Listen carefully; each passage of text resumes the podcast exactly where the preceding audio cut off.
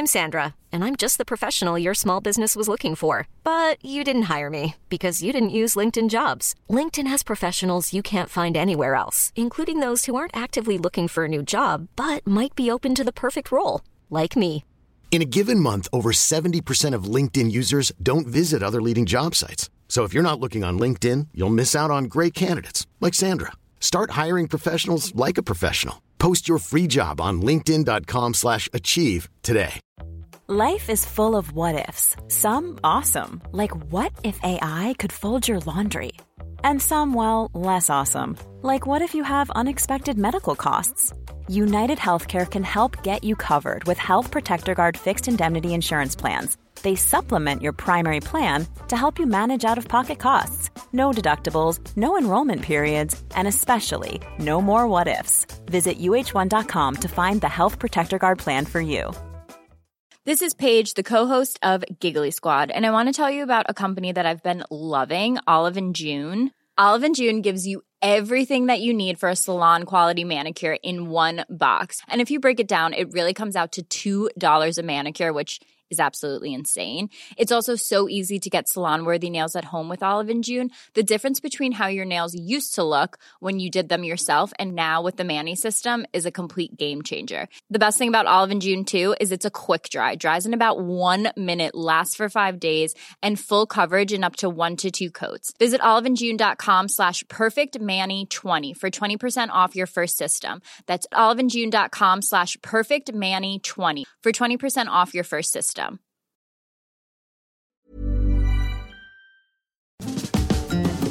Hi, this is Zibby Owens, and you're listening to the award winning podcast, Moms Don't Have Time to Read Books. I'm also the host of Moms Don't Have Time to Lose Weight and I'm the editor of the anthology, which you should run out and buy, called Moms Don't Have Time to, a quarantine anthology.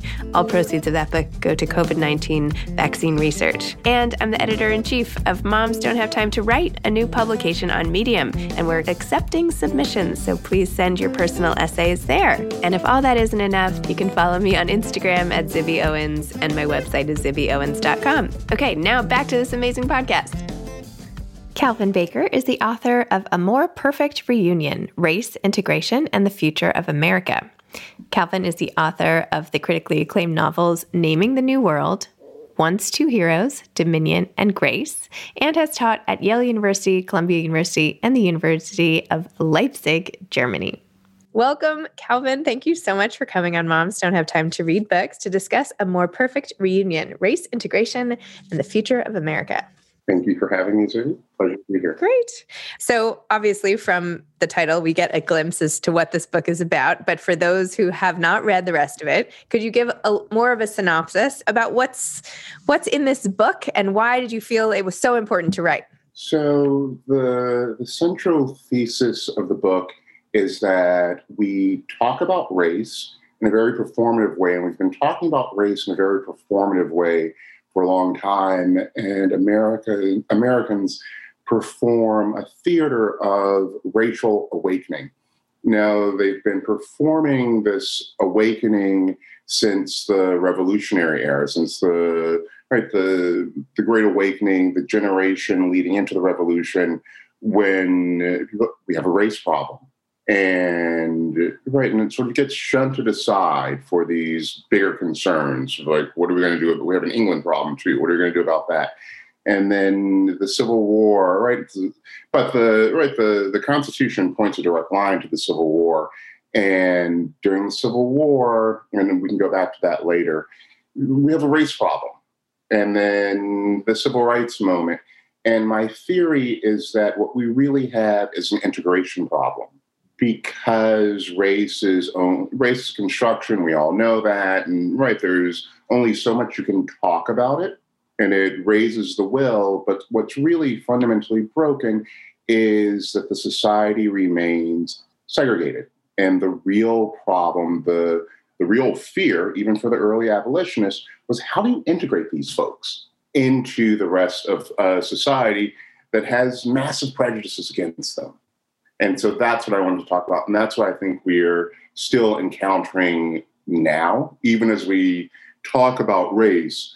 The real question, the harder question, the frightening question is well, how do you take apart these structures of racism?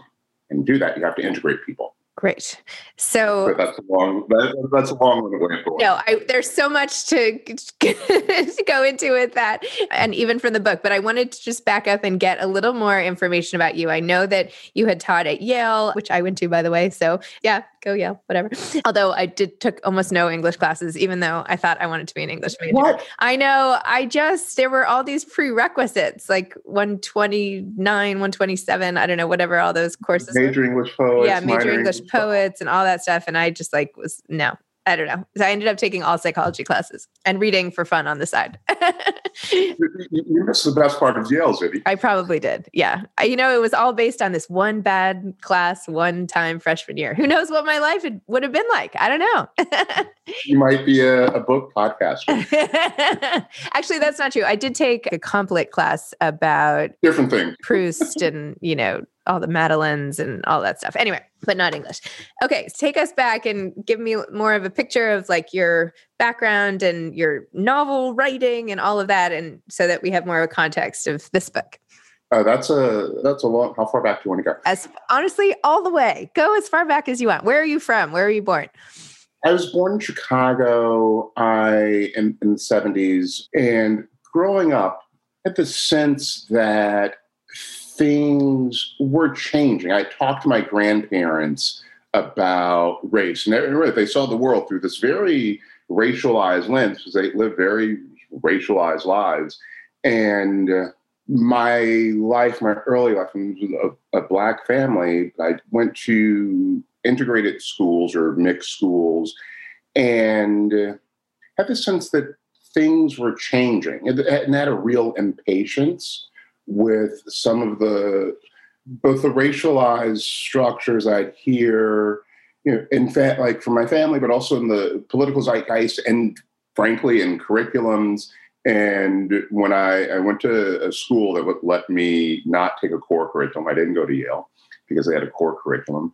And I sometime I guess it was sometime around senior of college, I be, or of high school, I became very, very interested in trying to locate myself. And I went to a, a super traditional high school at that time. It was an independent school, but it was very conservative in its curriculum. If they could have taught us in Latin, they would have. and I wanted to locate my own concerns, myself as a Black person in the literature and the histories of this country, but also the West, because we know that the right, the forces of migration, the forces of movement around the world that we inhabit started 500 years ago. I mean, they started before that. Like we could go back to the Renaissance world, but we won't do that because it's early in the morning. But in the modern world, beginning with the age of exploration, beginning in right the the slave trade and European settlement and all these things, and so much had been erased. And I was concerned with filling in my history, and that entailed a, a journey that was rebellious for the time. Right, so I was an English major, but I was an English major kicking and screaming. One of my professors told me I was the best student of my generation. This was 20 years after the fact. But because when I was there, everyone wanted to, to kill me. They didn't know what to do with me.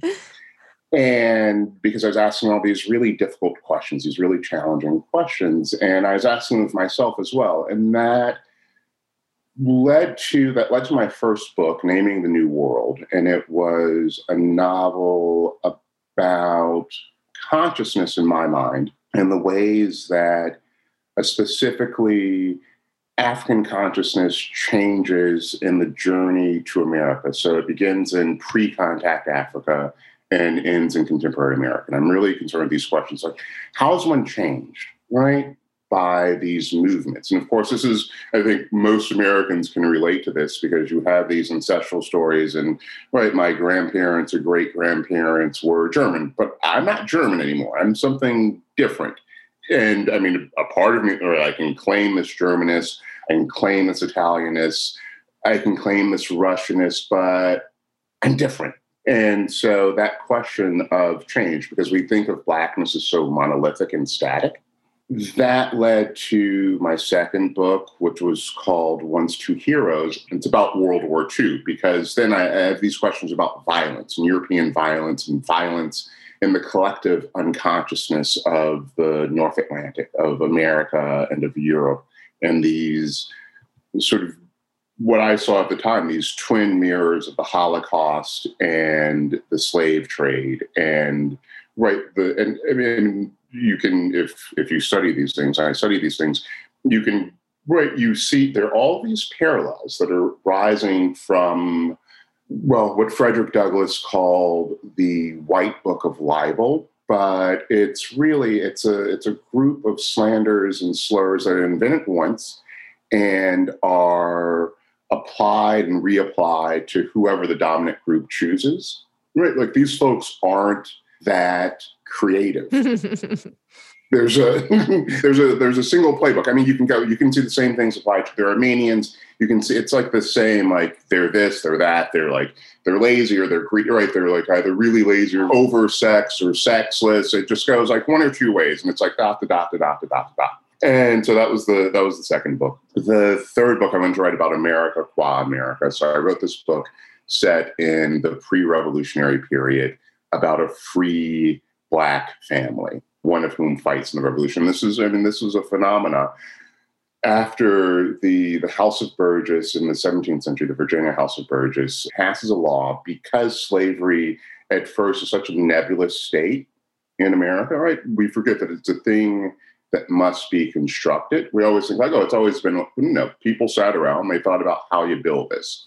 And one of the one of the early moves they make because right the presence of free blacks threatens the claims of of slavery right you have a thriving free black community you can't say these people are this and this and this and this right you and so the virginia house of burgess banishes free blacks from the then colony and i mean they're creating all these black laws like you right like the the the child of a of an enslaved woman has to be enslaved because right, because there's all this like race mix, race mixing, to use a crude term, going on. And right, you've got all these thorny problems because humanity is complex, history is complex, and we got to simplify this. We have to, and so we're going to build this thing called slavery, in which all of these Africans who we claim are inferior and supposed to be subordinate to us, would need to be kept in their place so that we can keep making money and because free labor, who can resist that? And so it's illegal for a free black man to live in the colony of Virginia. Dominion is about a man who's emancipated on the, he's indentured and sort of finishes his term near the beginning of the time that law is passed. And so, America being America, he sets out west, which then uh, goes to what would become North Carolina. And Virginia was massive. Virginia splits three times, essentially, first Virginia into the Carolinas, and then Carolina north and south. And all these splits are happening around questions that we recognize today of religion, of commerce. Are we going to be a society of, right, are we going to be Anglican? Are we going to be what we call now evangelical? Are we going to be a society of corporate agriculture? Are we going to be a society of small businesses? So these are right. So these are some of the intersecting questions that are already playing out then, and I guess it's why historians say things rhyme. And and Dominion's about this about this family settling the land, going through the the struggles that you go to and like subsequent generations of course have different relationships one of whom fights in the war and i imagined it in my mind then as as a sort of a Aeneid like story and Aeneid, why Aeneid? Because the Aeneid. See, now we're going back to the same class at Yale. This is like I can't get away from it. I'm telling you, these Yale English teachers. I don't know what it is. Uh, always back to the classics. Anyway. Everything goes back to. The, I mean, you know, there's a there's a reason they're fundamental. We can all we can all relate to them. But the the canny thing or the uncanny thing about Virgil, as I read him, is he's writing this myth of Rome at a time of collapse or it's the beginning of the collapse of, of splintering. And so he's writing this myth from a position of knowing as opposed to naivete.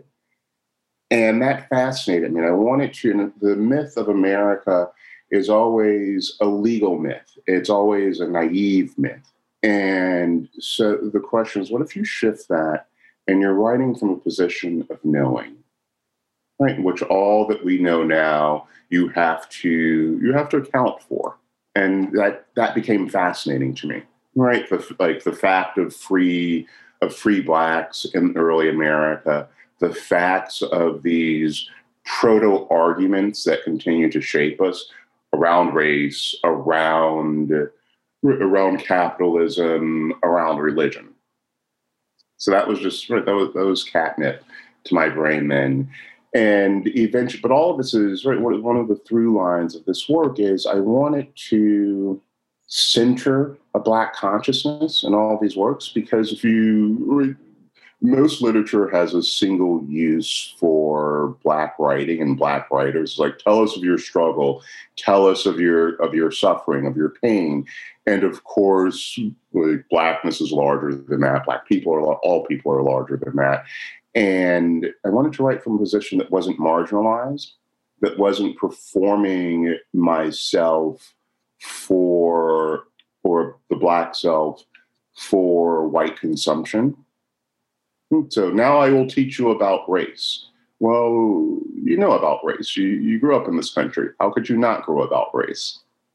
Right? And you know, even if you only know the boundaries of race, the lines of race, racial segregation, like all of these things that are, and, and I began to talk about these things directly in a more perfect reunion. And one of the things I talk about is the way that our built environment is is segregated. And right now, like our, our mental our mental environments, our mental landscapes are like our, our epistemological systems. I shouldn't use that word this early in the morning, but right, the things that we know, but also where we live, how we live, where we go to school. And you, and one, I remember having an experience of being in New Haven, and which I love, by the way, and uh, truly a special place.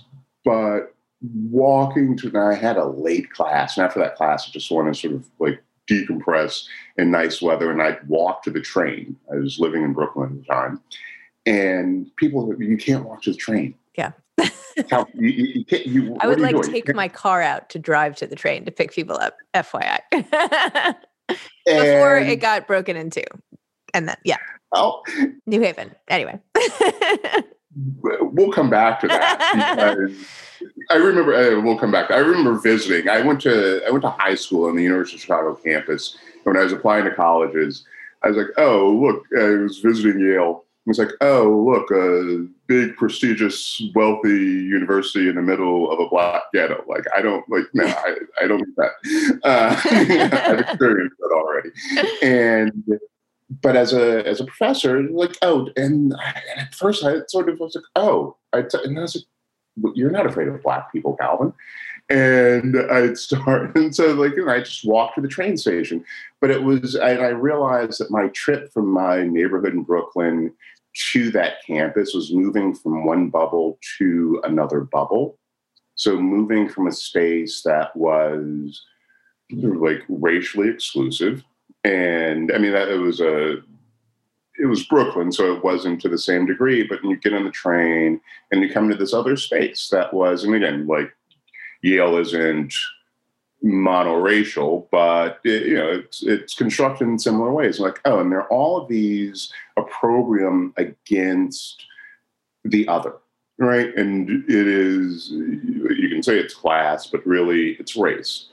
And I thought, well, we do that everywhere. The suburbs are that kind of construction. Corporations are that kind of construction. Schools are that kind of construction. And so it's not a thing, when we talk about systemic racism, it's not something that we made once and we're still like, yo, we're under the like under the weight of what a bunch of people did back in the 18th century. Something we recreate every day. And right, we, we, we say subtly, don't go over there. Don't read that. Don't watch that. Don't listen to that. Don't talk to that person. And so it goes on all the time. And it's a matter of recreating not only the, I mean, the race line, yes, but really segregation. And that's what I wanted to explore. And this is the subtle part of the book. There are all of these spaces we tell ourselves are integrated. And this is what I really wanted to dive into, right? Sort of piercing the veil, or what John Adams called the fig leaf of liberalism. And we have all of these spaces all, that we tell ourselves are integrated, and they're they're not. They're working by a muddier formula. And so, I in the book we look at the we look at American politics, right? So we look at we look at Shakespeare because I couldn't resist myself. We look at Othello, and we and I wanted to look at something that wasn't racially inscribed in ways that are familiar to us and also ways that are. So all the slurs that Iago is using to exact his revenge or his jealousy upon Othello are the proto slurs that we continue to know. But in Shakespeare, race isn't constructed. They're like they're gradations of skin color and and and sort of hair texture, but there's not race. And because you're coming out of a, a sort of Renaissance world and everything's really just kind of fascinating. You're like, oh wow, they have people over here and they do things this way, and people are in. The, but it ha- like you don't have these institutions of race yet. This is Paige, the co-host of Giggly Squad, and I want to tell you about a company that I've been loving, Olive and June. Olive and June gives you everything that you need for a salon quality manicure in one box. And if you break it down, it really comes out to $2 a manicure, which is absolutely insane. It's also so easy to get salon worthy nails at home with Olive and June. The difference between how your nails used to look when you did them yourself and now with the Mani system is a complete game changer. The best thing about Olive and June too is it's a quick dry, dries in about one minute, lasts for five days, and full coverage in up to one to two coats. Visit oliveandjune.com slash perfect Mani 20 for 20% off your first system. That's oliveandjune.com slash perfect Mani 20 for 20% off your first system system. Ever catch yourself eating the same flavorless dinner three days in a row? Dreaming of something better? Well, HelloFresh is your guilt free dream come true, baby. It's me, Keke Palmer. Let's wake up those taste buds with hot, juicy pecan crusted chicken or garlic butter shrimp scampi. Mm. Hello Fresh. Stop dreaming of all the delicious possibilities and dig in at HelloFresh.com. Let's get this dinner party started.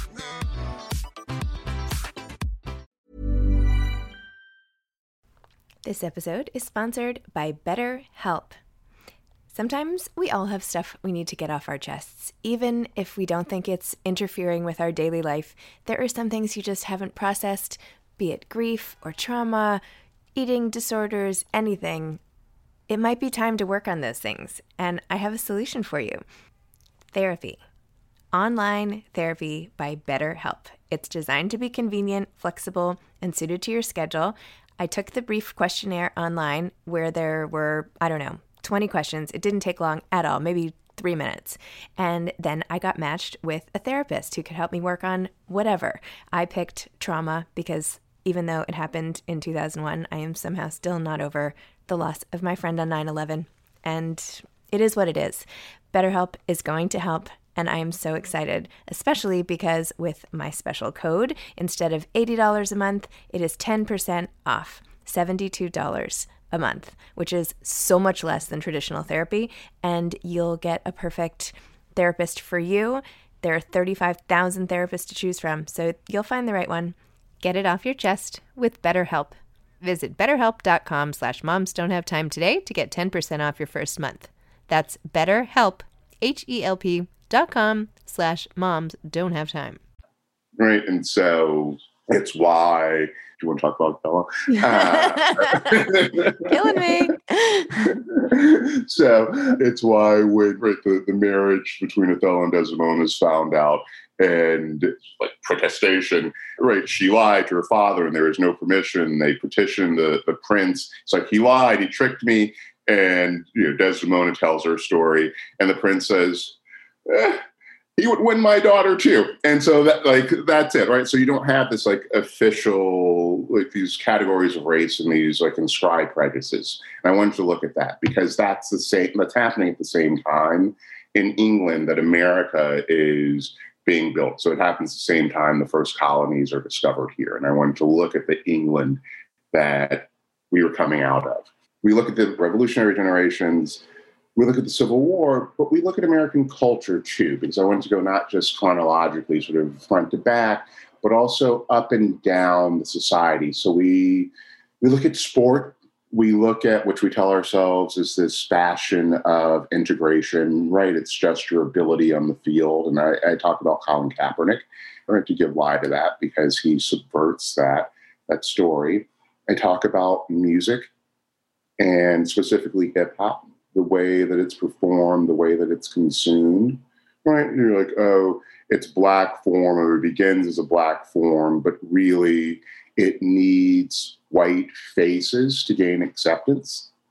And then it needs to perform itself for whiteness to remain popular. So, and I look at film and television and right, some popular shows. We look at This Is Us. We look at Atlanta, which I love, and we look at right some of the history of film. So looking at our pop culture and these spaces that we say, well, we're all present. And they're giving us, right, there's a myth of multiculturalism, of plurality that we now is, is meant to mean liberals embrace that isn't really so or it's only so under very narrowly controlled circumstances. Right so i'm going to i'm like i'm going to make this myth and it's a myth that we all aspire to. Right because it, it's enriching and it sounds like a supreme court brief.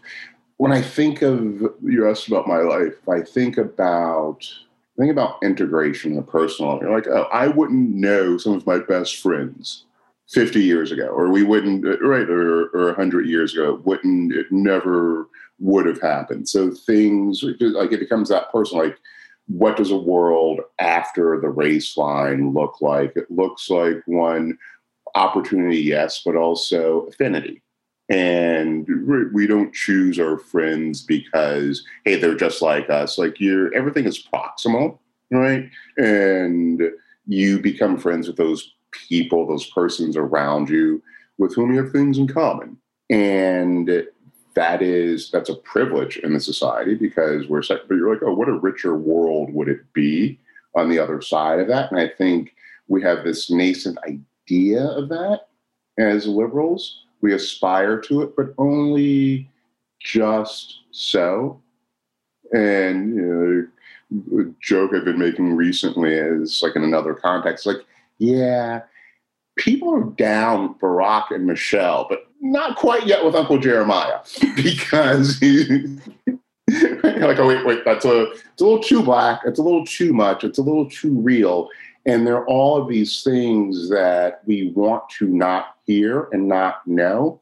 And we look at the we look at the current moment of protest of uprising, which I which I think is the fourth significant moment of racial awakening in American history. I mean, I think it's right now. I think there's the the Revolutionary War. I think there's a Civil War. I think there's a civil rights movement, and I think there's now. I think there's something really profound going on now, and if it's sustained, really transformative, and perhaps the last time for such transformation in a more or less civil way, but it's predicated upon documentary evidence of things that Black folks have known all the time, white people didn't want to accept or grapple with because it punctures the veil of American ego. And this is, again, liberals, right? This is because if you are if you're a liberal white person, you're probably living an immigrant narrative. My like my parents or grandparents or great or it's the three generation story. So my great grandparents or my great great grandparents came over and they came from they came from Germany after all the like textile mills shut down. Everybody was unemployed and broke. They came from right. They came from from the like the Yiddish belt between Germany and Eastern Russia when right pogroms, Holocaust, whole slew of stuff like we can take back to like the Napoleonic Wars they come back, and I want to come back to that because oh, Calvin, there's a. We only have like two more minutes. Oh, oh, oh! We have, we yeah, come, we, are going to keep coming back to like a hundred things. We need, Zibby, like, you have to stop we me. Need like, like sixty-seven podcasts in a row to get to all of your thoughts. I feel terrible. Zibby, they tell me this. I should be succinct. I'm not being succinct. I'm just you're you're sitting there and we're just like talking. Well, I'm, interested. I mean, I don't want to cut you off because I'm very interested in everything you have to say. But but this is a podcast. This is a, this is a, this is a podcast. like people have no time to listen to podcasts, so we'll have to do it in okay, I should be more interesting. And you are interesting. There's just people only have so much time to listen, no matter how interesting it is. So, but if if you're a white liberal, you're like you have this myth that like my family came from right came from nowhere, and through hard work they thrived in America beneath that, they're behind that. There are all these federal programs, right? We, like we know about like mortgage assistance, the GI Bill, all these things from which Black Americans are specifically excluded as right, and that was the condition of these social programs passing. You can't include Black people. I mean, this even includes like parts of Social Security and the ways it was administrated. And so you've right. So this like when I say it wasn't created once when we like built this thing called slavery, it's been recreated every generation. And with the like the tension of awakening recreation and we're going through that right now by the way right? Like we're awakening. We know about police brutality. We know about systemic racism. And on the other side you've got people fighting tooth and nail to hold on to white supremacy to hold on to a colonial myth and mentality. And like a you know, pundits, oh, it's about class, about this, about it's about whiteness, pure and simple. And because it's become so deep in the identity and the psyche, and people are like, what would I be if I gave this up? And they don't know, and they're threatened by it. And so, tooth and nail. Well, we we're Americans, but if it means that we not, might not have white power, let's strip folks of voting rights, right? Let's strip people of legal protection. So that's that's when I say the challenge isn't really knowing about race and racial awakening. It's really integrating all these institutions because that's the only way you deconstruct it. Amazing. Thank you. well, Calvin, we will come back to more at some point in our lives. But for now, a more perfect reunion. Calvin Baker. Synopsis. Thank you. Thoughts? Thank you, Zibby. All right. Have a great day. That was awesome. Thank you. You too. Thank you. okay. Bye bye. Thanks for listening to this episode of Moms Don't Have Time to Read Books. Don't forget to follow me on Instagram at Zibby Owens and at Moms Don't Have Time to Read Books. Also, sign up for my newsletter at zibbyowens.com and sign up for my virtual book club and meet lots of authors on Zoom every other week. Thanks so much to Steve and Ryan at Texture Sound for the sound editing. And thank you to Morning Moon Productions for providing this fantastic intro and outro music.